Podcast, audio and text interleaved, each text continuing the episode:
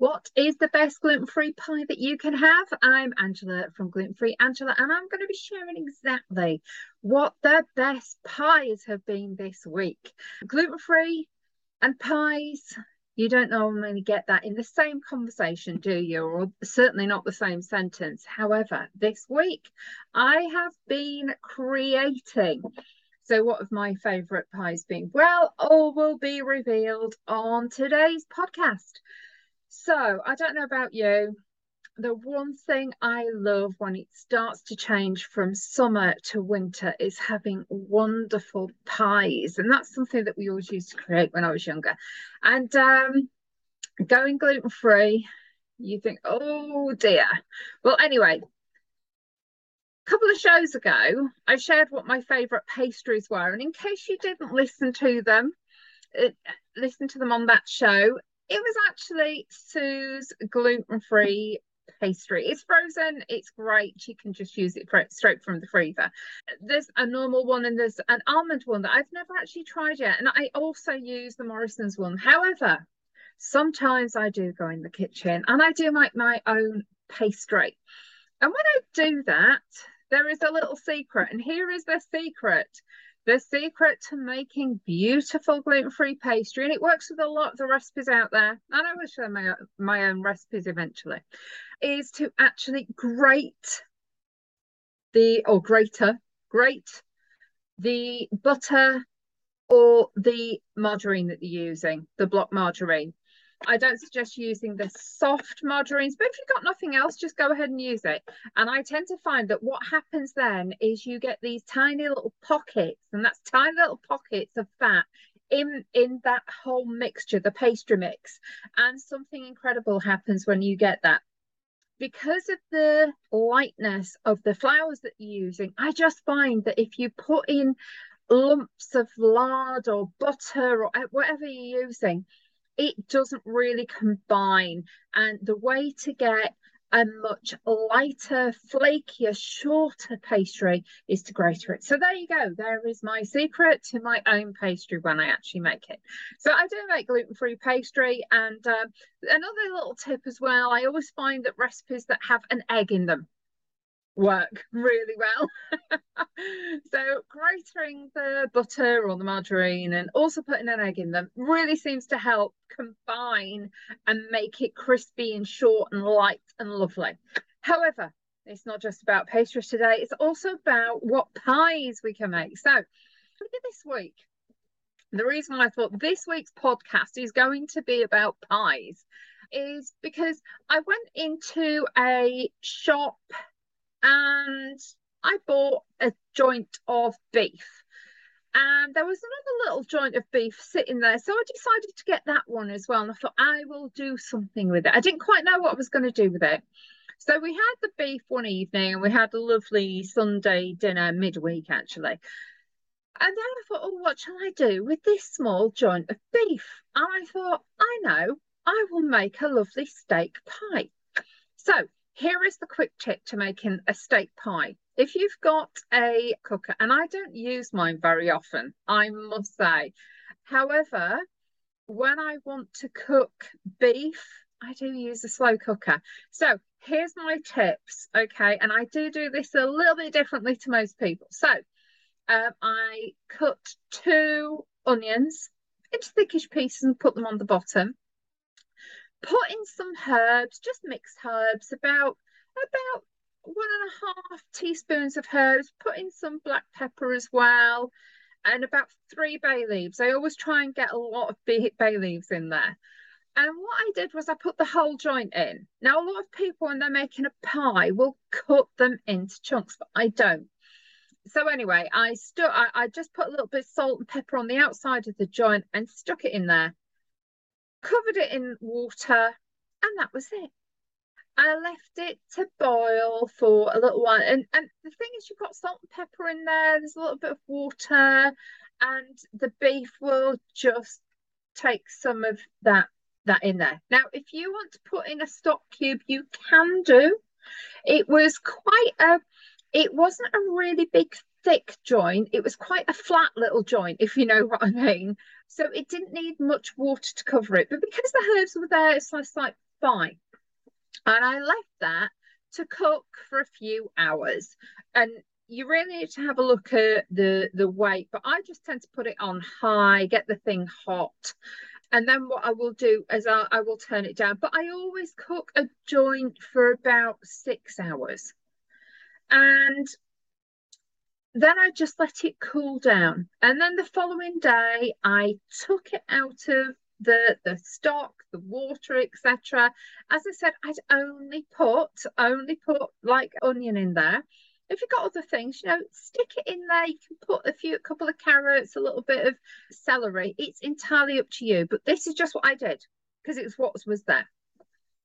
So then I peeled off the the fat, and the fat will render down and it will put juices and flavoring into that stock that's now in there. So I, I, I took that off the, the joint and I cut it into big one to two inch chunks.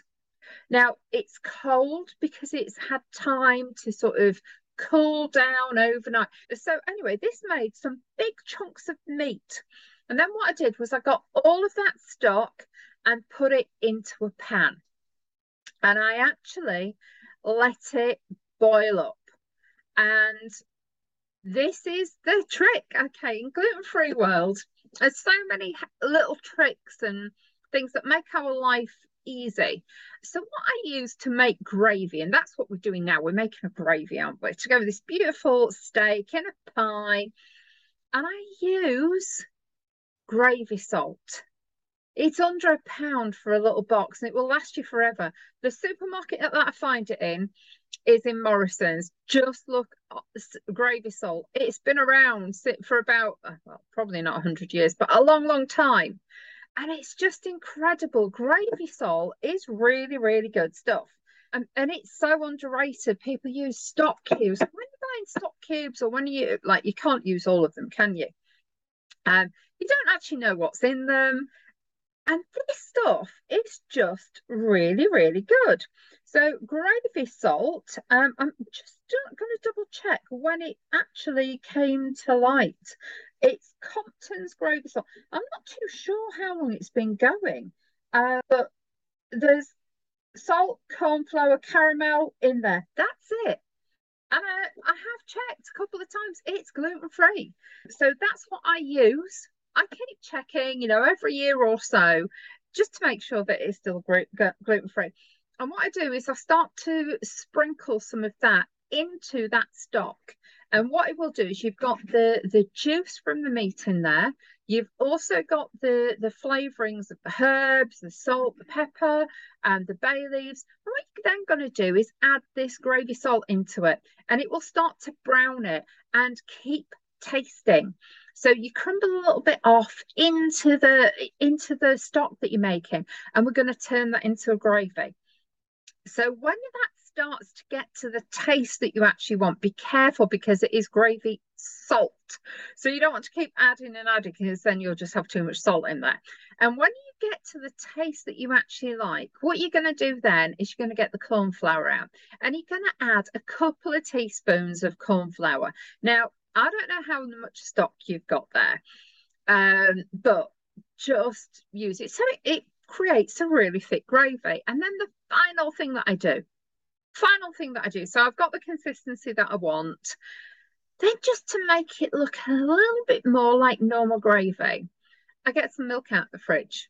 If you don't want to use cow's milk, you can use another milk and put a couple of splashes of milk in there. That's are like what you put in tea. And it just changes it from that dark, clear, watery gloop that we're always served up to something that looks really nice.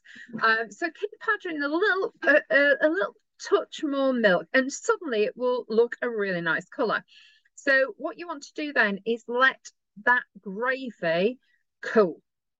Okay, so then we're going to get the, I don't know if you're from up north or not, but up north, we have this saying of a plated pie. And you use something like an, a tin enamel plate, or it may be a plate that goes in the oven, but you will put pastry on the bottom of the plate and you put that in in just to start to cook the base of the pastry. So you might want to put baking beans on, on the top. If you want to use a pie tin, you can do, but I really like plated pies. So anyway, it's up to you which one you use. It's entirely up to you. So then I took it out of the oven, let it cool down, and then I put all these big chunks of beef on there on this plated pie. Then I put the cold gravy on top of that. And then I put another layer of beautiful pastry on top. Now, with your pastry, when it's on top, make sure you crimp around the edges. Don't have to, just so that it's sealed, but do put a knife through the top so the steam can escape. If not, you'll just end up with this huge great. Um, well, a balloon within the pastry where the air is trying to get out. So do make sure that you just put a hole in the top of the pie and then cook that for about half an hour. And you just want it to be on a, a, medium heat, 160, 180. It depends on your oven. Every oven's different. So just be relaxed about this. But honestly, I suddenly realised how often do we go past something that's reduced or something that's more of a scrag end, you know, we only have to look at scrag end of um, lamb. And all of these cuts, every so often, you get a real good deal on them. And I made the most delicious beef pie that we had for two meals. And it was delicious, absolutely delicious. It was big chunks. And when I compared it to a pie that I'd bought online, it was a medium pie, which is quite a small pie actually. It was only about a centimetre deep. It was fine. It, it tasted nice, but honestly, the beef inside it was tiny, tiny, tiny chunks. And honestly, that pie was out of this world. I think the the beef probably cost me about five pounds. Then I've got the pastry that cost me about three pounds. Then I've got a couple of onions which were just in the bottom of the fridge. I've got a little bit of gravy salt, I've got a little bit of water, I've got some bay leaves, got some herbs. So to put that together to make an incredible big pie that does you for two big meals, I don't think was bad. And you know what? When it comes up to Christmas, you will, as you walk around, you will find that there will be offers, things going close to the sell by date, things that you get a little bit of a bargain on. And uh, this was one of those things. I just saw this lonely, tiny little um, joint. I thought that's not actually big enough to do a proper joint, you know, for a dinner. I thought that would be a little bit small, so let me try and convert it into a pie. And honestly, it was it was enough. I had thought, do I need to put some potatoes in there to fill it out? But no, it was absolutely delicious. So we had the first, what I will say, steak pie of autumn. No, it's at Easter then. We're not quite Easter, are we? Um, but of autumn. And when it comes to autumn and pies, there's nothing quite like it. So, anyway, we had our first pie, but that wasn't it because then I went on and I popped into a, a shop I've never been in before. Now, this store is in one of the neighbouring towns to where I live, and there are a lot of shops there where people come from around the world. And this was a Hungarian. Oh, it said Hungarian shop. It was more like a Hungarian deli. I went in and there was all this beautiful fresh bread. Of course, I can't touch any of it. There was like alcohol, there were fresh vegetables, there were the most beautiful big, big, big, big apples. There was a little bit of frozen section at the back. And as I looked and in that frozen section, suddenly my eyes just popped out on stalks because there, sitting in the most beautiful little squares, honestly, the most beautiful little squares were these Meggy um, cherries it's a little box, 300 grams of cherries, um, and it just says that they're from the EU. But this was amazing. So anyway, what I would say is go in, have a look at the what you can get. And the reason why I absolutely love these were they're sour cherries. And as I got to the the counter, the till to pay. She says they're, they're sour cherries. Says, yes, I know. I love them. And we don't have many sour cherries in the UK. It's more of a, a European delicacy. So the fact I got these, they're frozen. There are some pips in them as well. Some some of them in the middle. So do be careful. But what I did was I just used one pack. I actually bought two packs, but I used one pack exactly the same. I like put the pastry in the pie tin. And then with the cherries, what I did was I popped them in a pan to heat them up. Now, if you want to make sure there isn't there isn't a stone in there, what you need to do is just put a knife through every single cherry to see if the pips have if the stones are gone. For me, because it was all adults eating it, I wasn't really bothered to just warn people before if there's any stones, be careful with your teeth um, and you can decide which camp you're on. Do you do do you take every single pip out of the cherries or not? I think it's quite nice and quite nice little discovery. So anyway, put them in a, a little pan, heated them up gen- gently, and then I put three teaspoons of corn flour in. To you'll have to gauge how much liquid is in there. Now for me, it took about three teaspoons, and I then of corn flour just to get a beautiful, rich, thick syrup because I didn't want water. I wanted to create the juice. And then I put in only, and this is because I love the sourness of the cherries and I don't want to make them overly sweet. So I put about one and a half teaspoons of, of a golden sugar in there and just let that mix together. So suddenly it went from having a syrup, uh, like water on there, just a juice, to having a thick syrup sauce. And also there was a little bit of sweetness in the in the sauce. So this was one pack 300 grams of frozen sour cherries. Now, I know that you can get cherries all over the place, but I was just so excited that these were sour cherries. And exactly the same as the, the steak pie. We're just going to make a pie. And we're going to put, actually, another little secret for you. I did actually change this. I didn't do it exactly the same. So what I actually did was put the the pastry on the bottom of the plate I then put it in the oven to heat. I put my, my baking beans on there, just to stop it uh, all puffing up. But then when I took it out and I was ready to put this juice in, I, I let the pastry go cold, first of all. And the reason for that is you don't want hot and cold.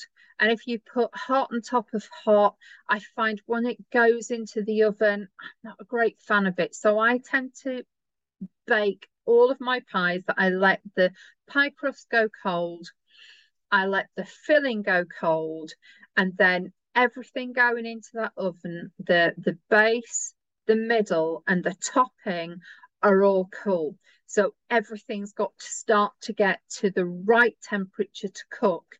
And if the base and the middle are hot, and you then put a cold topping on, you're trying to heat the, you're trying to bake the top of the pie. And it's really easy for the top of the pie not to be quite cooked. So that's why I do it that way. So we've got the, I've allowed like the, the pastry base to cool down. I've then added a sprinkling, no more than a teaspoon of ground rice. And the reason why I use ground rice is if it gets too moist in there, it will start to soak up the moisture. So I just put some cherries, all the cherries on the middle, and then put the topping on there. And I then put it into 160, 180 into the oven. Remember to cut a hole in the top, so just to prick it with a knife so that all of that heat can, can get out of the pie. It was absolutely delicious. Now, you can put an egg wash on top. You can sprinkle some caster sugar on top. All of them are lovely, but I just wanted pure pastry and pure sour cherries. And it was lovely. The pastry was not sweet. The sour cherries weren't sweet. But what I did do was put lashings, and I mean lashings of custard on top. It was absolutely incredible. So when we all had a piece of this pie, and we had the pie last night. I found one stone. My mum found two stones, and my hubby found three stones. so that's quite amusing. But this is what we did. This is what I've done in the last few days as we're going into autumn. And you know what? We have to stop being snobby about pastry and uh, having to make everything ourselves because we don't have to make everything ourselves, do we? So that's why I have that in my freezer all the time, just in case I need to make pastry. Because if I have an idea, I want to do it there and then. If I have to make it, then put it in the fridge for an hour to chill before, I, I just find it so much easier. It's actually a lot easier to roll out. One thing that I will say is you still do have to use two layers of grease proof to roll anything out. So when it comes to pastry, gluten free world, it's going to be so sticky. It's not like normal pastry, but you put your one layer of um, greaseproof paper, then you put your pastry on it, then you put another layer, and then you start to roll it out. It will crack, it will flop, it doesn't matter. It's more pliable. It's not like gluten pastry where you've got to be really careful how you handle it. This stuff, you can re roll and re roll and re roll, it'll be fine. so, anyway, that's what we did last week. So I was just so excited when I found these sour cherries, and and I do think in in the UK, which is where I'm based, we don't actually celebrate cherries enough. We just don't. You know, if you go out somewhere, there'll be apple pie, apple crumble for the gluten people. If you're lucky enough to have a gluten-free restaurant, you may have the, the gluten-free stuff there. But it tends to be apple and rhubarb very, very rarely do we see cherries out there. So it was just so exciting for me to make a cherry pie. And, you know, it doesn't stop there. Think about when you ate gluten and you could make a pie, a beautiful almond frangipani plant you can do that again. Stick some sour cherries in there. It will be out of this world. It really will be. Because if you, as long as you're using a ready rolled, a packet pastry, and the two I mentioned before are Sue's frozen pastry, Morrison's packet pastry. These are the ones that I use that resemble resemble proper pastry, you know, that other people are happy to eat as well. So these are the ones that I actually like, and uh, they're, they're really, really, really quite exciting. Really quite exciting because then, as you get an idea, if, if you think, oh, treacle tart, um, I've got some. We can use our own breadcrumbs, our gluten-free bread, breadcrumbs up if that's what you want to do, and have a go. If you want to make a bakewell tart, you can do because all of the things that we used to make, we can still make. We just have to know what to use. So pastry was always, I always found that pastry was just as hard as nails. It wasn't flaky, it wasn't rich, it didn't taste nice, it, it didn't taste buttery.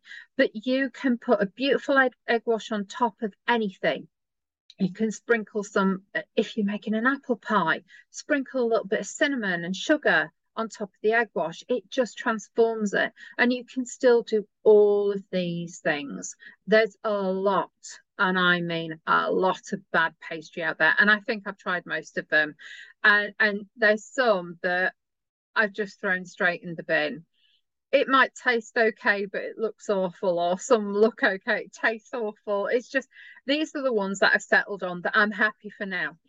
But do you know what? If you if if you really fancy a cherry pie, and you don't and you think but I can't get to one of those shops or they're not around me. So, do you know what? Something that I will definitely say there are some of the more economical supermarkets that have very, very great relations with um, some of the European countries.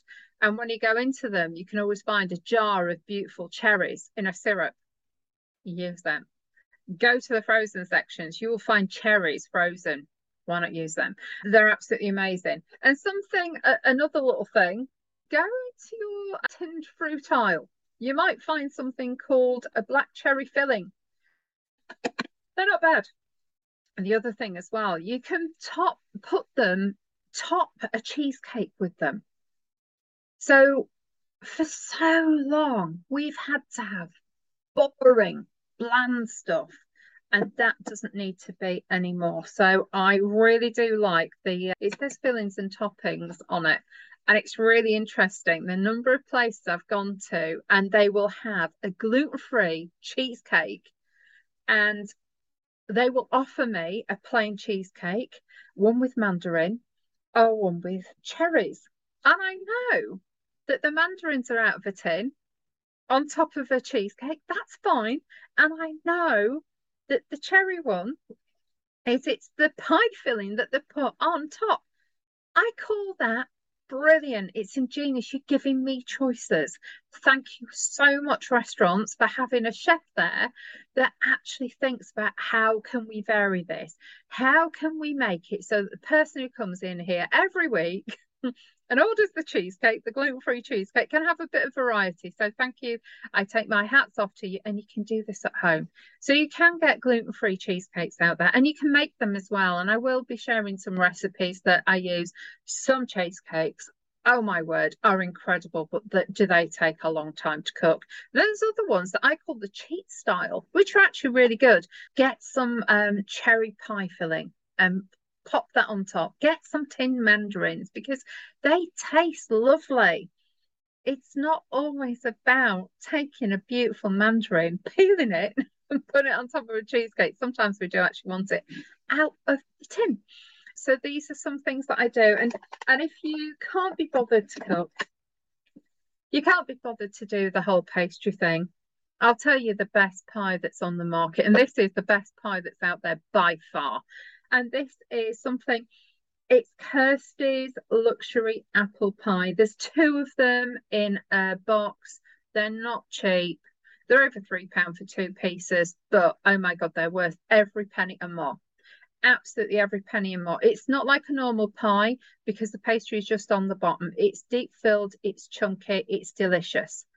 I know there's a lot in the range. That's the one thing that I buy. Absolutely incredible. So just because we are gluten free, it does not mean that we can't have fantastic pies. We are in autumn.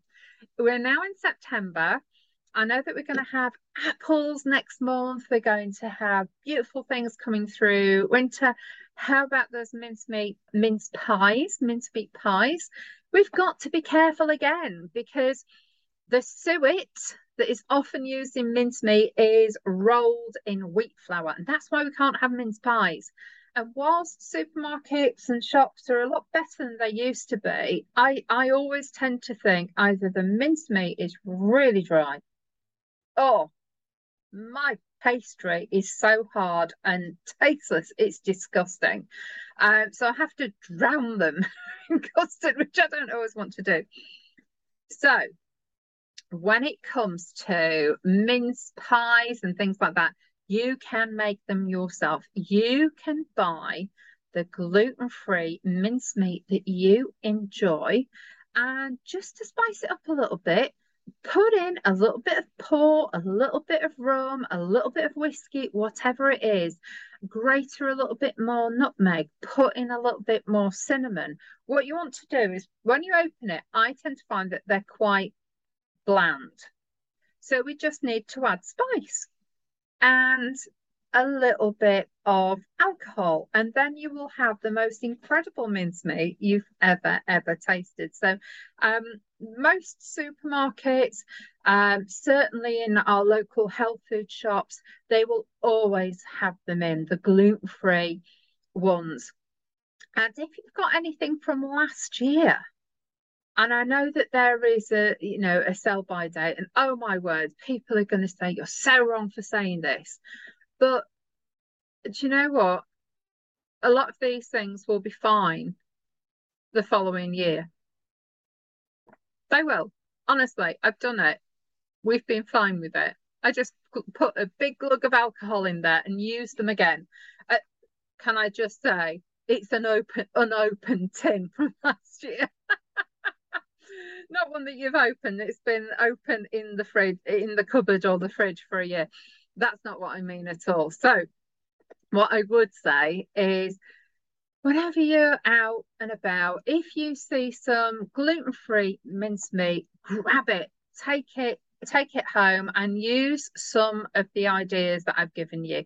You know, if you like things that are more citrusy, then why don't you open that jar of mincemeat and great put some of the zest in of lemon and orange and just lift it up. If you love it with ginger, why don't you get some of the ginger, uh, the jar, ginger in jars, and take some of the syrup and cut one of those balls of ginger up into tiny chunks and put some of that in. Like I said, cinnamon, tiny, tiny, tiny bit of clove. Be really, really careful with cloves. Nutmeg. Just raise those spices in those mince in that mince meat, and then you can put it in and make your own mince pies.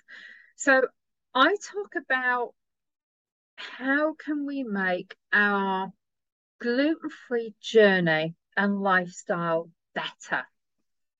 And I think that's about looking at what's on the market and making it better. I know that you will make better steak pies. You will make better cherry pies than you can get out there. I really do. Just you, there are things that you can use to make life easier for you. Likewise, if you can't be bothered to, there is one apple pie that I would say is up there, and that is that Kirsty's Luxury Apple Pie. We have been eating this now for about three years to the point where I always have a few boxes in the freezer. So when people come around, I will make that as, as a dessert and everybody just oohs and ahs over it. So as we come into later into autumn, I will share how I replicate those apple pies. And I'm just so happy that we're coming into apple season when we can start to get our British apples and uh, I have got some from my neighbours as well from their little orchards. And I can't wait to use them and share some of those recipes with you. So, gluten free, Angela.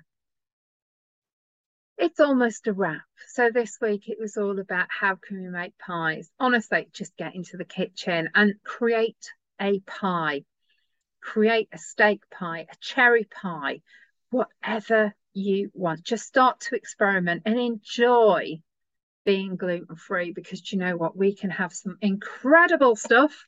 And I will be back next week sharing more of my hints and tips of how to live a beautiful gluten free lifestyle and not feel as if you're missing out too much. This is Angela from Gluten Free Angela, and I will see you soon. Thank you so much for spending the last few minutes with me. You take care. Bye.